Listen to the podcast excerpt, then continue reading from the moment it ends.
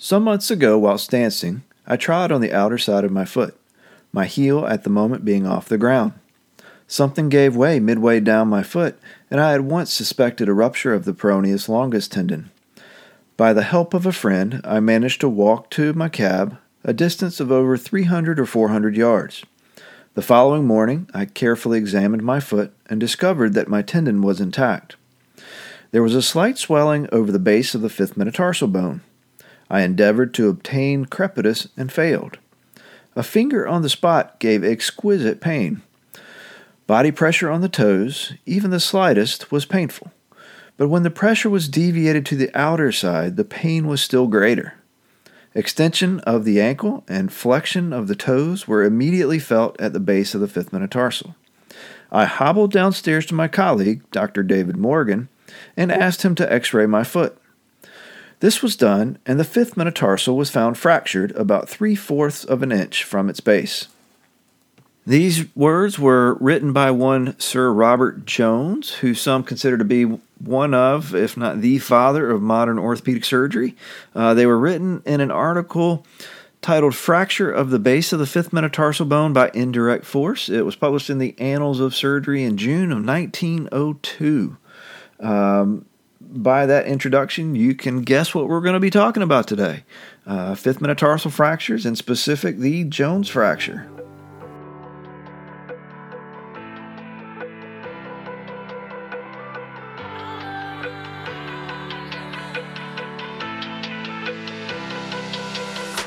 Welcome to the MSK Minute Podcast by Basics of Ortho, where the aim is to boost your musculoskeletal knowledge and improve your confidence in evaluating and caring for musculoskeletal conditions. Join me for casual discussions on musculoskeletal anatomy and biomechanics, various conditions, and other topics related to or being a physician assistant in orthopedics. We will also pick the brains of several interesting guests from time to time. Thank you for joining me. I'm your host and longtime PA in orthopedics, Jason Coggins. So today's introduction or the prelude, uh, again, was from the article that uh, Robert Jones wrote about. And in the onset of that article, he described his very own injury. Uh, he later describes in this article uh, five other case studies that uh, he investigated after uh, his own injury. Uh, it's quite interesting. It's a it's a good read for anybody interested in history and orthopedics. Um, he did not name uh, this fracture after himself. It did not get pinned the Jones fracture until 1960 uh, by Stewart, but uh, there has been some controversy regarding this injury over the years, and that's what I kind of want to talk about today. And the controversy stems uh, from uh, classification of base of the fifth metatarsal fractures. Uh, there have been several papers written on the topic, and uh, in today's podcast, I just want to present a good overview uh, for Jones fractures uh, and what specifically is a Jones fracture, why it's important to be able to differentiate, differentiate uh, Jones fracture from uh, the other two classifications of fractures of the fifth metatarsal, which are avulsion fractures and then stress fractures or distal um, shaft fractures. So, I guess the first thing that we need to do is discuss what exactly classifies a base of the fifth metatarsal fracture as a Jones fracture. Uh, in order to do this, you, you need to uh, know a little bit about, or we need to discuss a little bit about the anatomy. So, at the base of the fifth metatarsal, you've got the styloid. Uh, that moves into the uh, metaphysis, metaphysis and metadiaphysis uh, of the bone. And, and, those are the key landmarks um, for the classification system. Uh, in that metadiaphysis, you've got uh, an articulation of the fourth and fifth uh, metatarsals. And in that section, which some uh, categorize as uh, zone two, uh, that's where a Jones fracture occurs. If it is proximal to that, it's what's termed an avulsion fracture or a zone one fracture. If it's distal to that articulation of the fourth and fifth metatarsals, that is uh, a shaft fracture, uh, which is also where stress fractures occur at the most proximal aspect of that. If you are classifying it radiographically, uh, you can measure from the tip of the uh, fifth metatarsal uh, tubercle or styloid uh, distally, and the criteria uh, radiographically for a Jones fracture is uh, it occurs between 1.5 centimeters and 3 centimeters from the tip of that tubercle. Um, so that's our that's our classification, and uh, on the website and uh, and on the YouTube channel, I am going to do a little video uh, with a drawing and, and show you on a foot model where this exactly is if you can't get a good uh, mental image based on my description, but hopefully you can. So, uh, again, zone two, which is where that uh, fourth and fifth metatarsal articulation is proximally, that's uh, the area of the Jones fracture. Proximal to that is avulsion fracture, distal to that is stress fracture or uh, shaft fracture. So now that we have the classification, why is the zone 2 or the Jones fracture so important to differentiate? Well, it has to do with the blood supply. Uh, the blood supply of the fifth metatarsal um, comes from two different directions.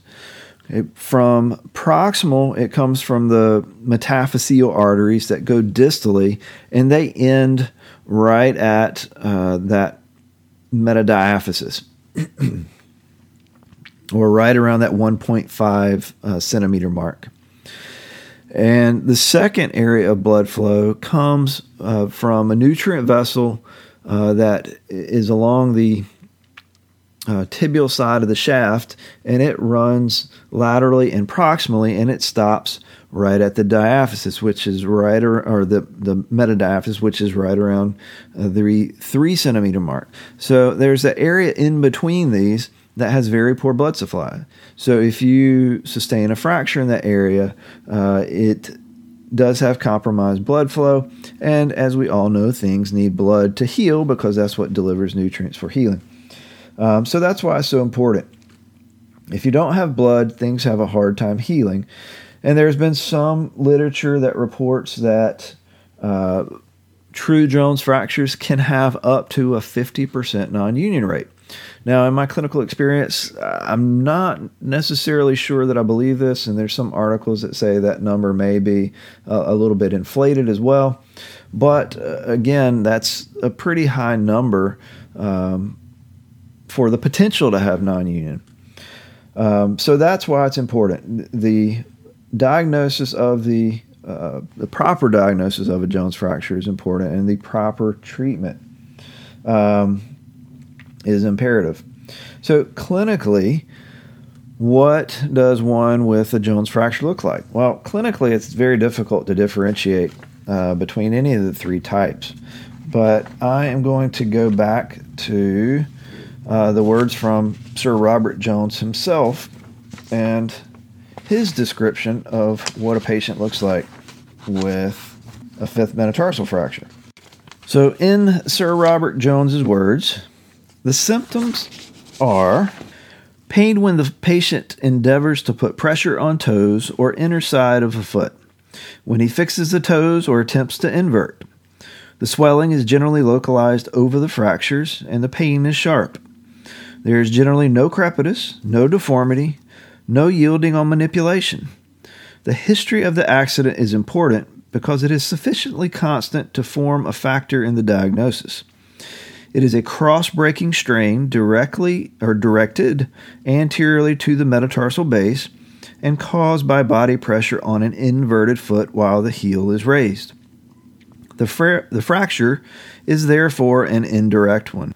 So there we have it from Sir Robert Jones. The mechanism uh, is key uh, to uh, clinically diagnosing the fifth metatarsal fracture. So it typically occurs on an inverted foot. It uh, there it there's pain Uh, there's pain to palpation at the base of the fifth metatarsal. There generally is no crepitus. Uh, there's swelling associated with it.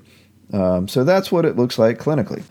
But again, you can't differentiate a zone one, two, or three fracture clinically, and that's where x rays uh, come in. And Sir Robert Jones said for himself For many years, I have heard the symptoms of this accident related to me. And although I often suspected a fracture, it was quite impossible to demonstrate it. So, without the x ray, it is impossible to determine uh, a fracture, and, and specifically where the fracture is at the base of the fifth metatarsal. All right, so we've talked about how it happens, we've talked about what it looks like, we've talked about how to diagnose this. So, what do we do about it? Well, there's two potential options there's the conservative route, and then there's the surgical route. And there is some controversy in what constitutes uh, proceeding with conservative care versus surgical care. But in general, if the fracture is not displaced, uh, they are a candidate for conservative treatment. Uh, other factors that can be taken into consideration, or should, in my opinion, are uh, whether or not the patient is active or sedentary, um, their uh, age, an older person, uh, and any comorbidities they may have. But in general, conservative treatment is an option for a non displaced uh, Jones type fracture. And that consists of casting and non weight bearing for eight weeks. Um, and at eight weeks, if there is clinically and radiographic signs of healing um, or improved healing, then protected uh, weight bearing for another four weeks in a uh, walking boot um, or a cast shoe uh, would be acceptable.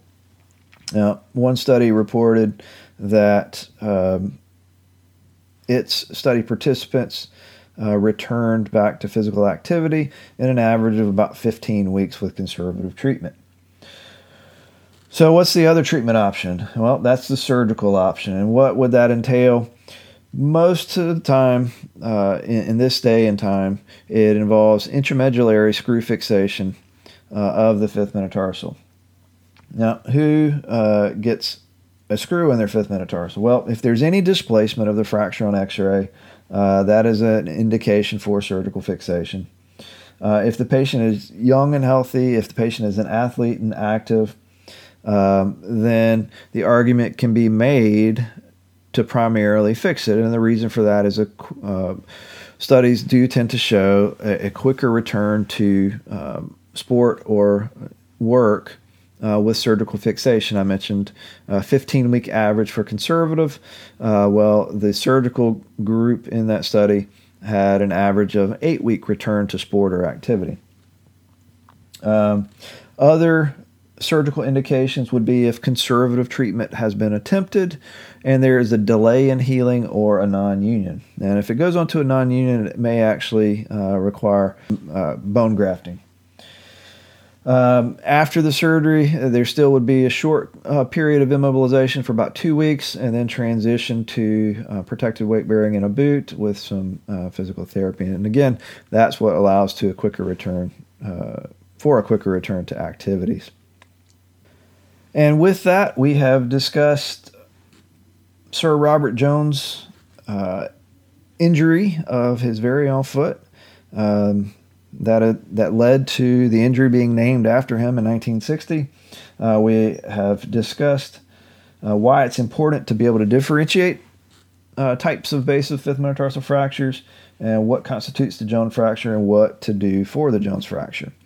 Um, so I hope you found this entertaining and educational, and I look forward to our next time together.